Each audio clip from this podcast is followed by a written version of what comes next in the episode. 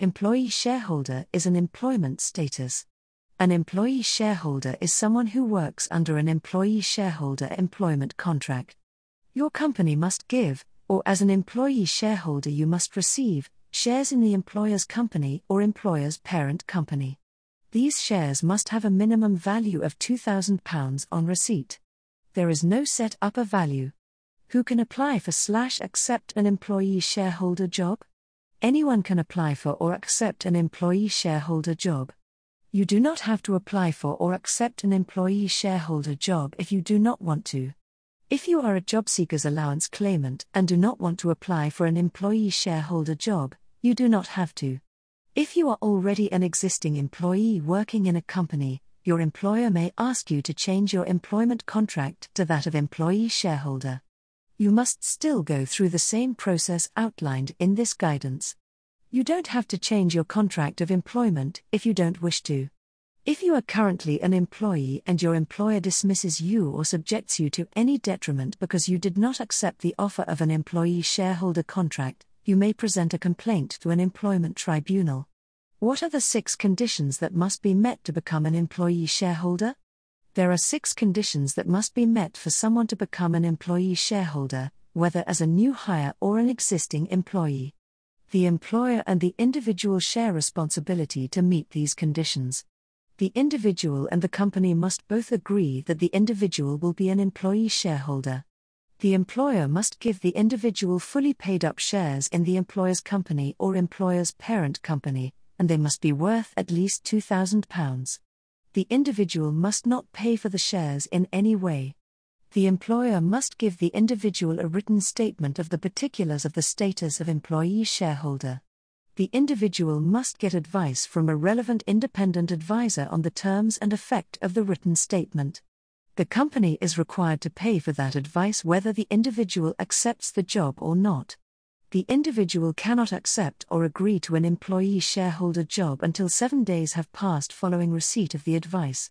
The seven days begin on the day after the advice has been received. If the individual or the company do not undertake or keep to all six of these conditions, the individual will not be an employee shareholder. What are the employment rights of an employee shareholder? An employee shareholder has the following rights statutory sick pay, statutory maternity, paternity, and adoption leave and pay unfair dismissal rights where they are classed as automatically unfair reasons, where dismissal is based on discriminatory grounds and in relation to health and safety. Minimum notice periods if their employment will be ending, e.g., if an employer is dismissing them time off for emergencies. Collective redundancy consultation. 2 pay. National minimum wage. Not to have unlawful deductions from wages. Paid annual leave. Rest breaks. The right not to be treated less favorably for working part time or fixed term. Not to be discriminated against. Both the individual and the employer must understand which rights an employee shareholder will not have, as this must be communicated in the written statement. These are unfair dismissal rights, apart from the automatically unfair reasons, where dismissal is based on discriminatory grounds and in relation to health and safety. Rights to statutory redundancy pay. The statutory right to request flexible working except in the two week period after a return from parental leave. Certain statutory rights to request time off to train. In addition, an employee shareholder will have to give 16 weeks' notice to their employer if they intend to return early from maternity, extra paternity, or adoption leave an employer can choose to offer contractual rights that are more generous than those provided for in statute. There is a compulsory sequence of actions that must take place before an individual can accept or refuse an offer of employment as an employee shareholder. If these actions are not undertaken, or if they are not undertaken in the right order, the individual will not be an employee shareholder.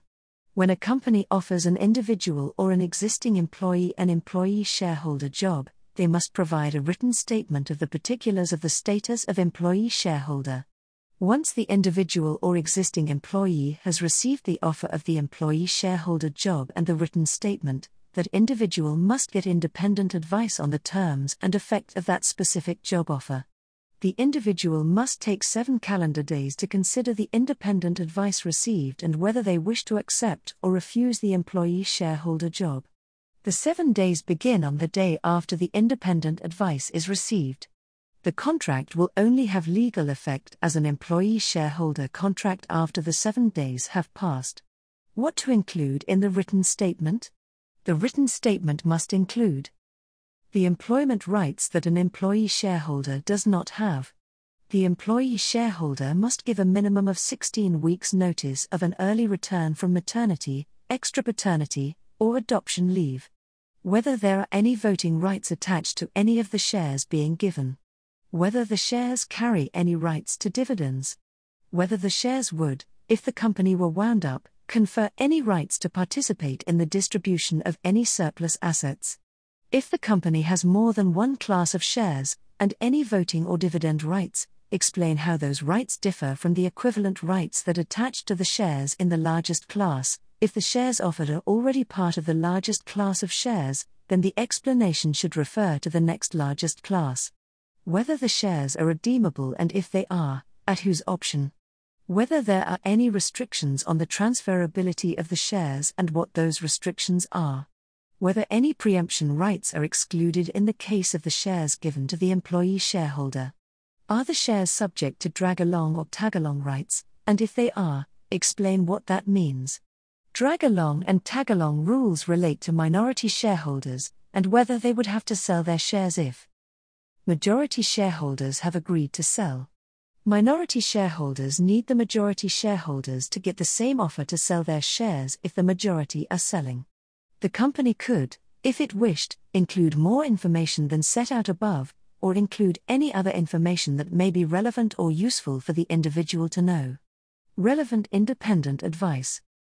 The potential employee shareholder has a responsibility and a right to find a relevant independent advisor. Independent advice can be given by a qualified lawyer, an officer, official, employee, or member of a trade union whom the trade union has certified as competent to give that advice, a person who works in an advice center, as long as the advice center has certified the person as competent to give that advice. Any person authorized to give legal advice by the Secretary of State, this is currently a fellow of the Institute of Executives who is employed by a legal firm. An employee shareholder employment contract will not take legal effect if an individual does not get independent advice. It is in the interest of the individual to understand the employee shareholder contract and its implications before they accept a job. If, after explaining this to the individual, that individual still refuses to get independent advice, that individual should not be offered the employee shareholder contract. An employer must not use in house lawyers or lawyers who have acted for the company and must not insist the potential employee shareholder consults a specific lawyer or firm. The advice must be independent. The company must pay the reasonable costs of obtaining the independent advice. The employer and individual should clarify what that would be at the outset. The company must pay for the advice for both new hires and existing employees, and in every case, regardless of whether the job is accepted or not.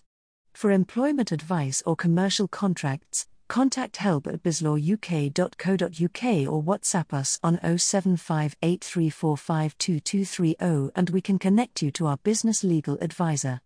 Visit www.bizlawuk.co.uk to find out more about how we can help you with our other services. If you find this information useful, Please follow our social media platforms, like and share. Brought to you by Audio Harvest.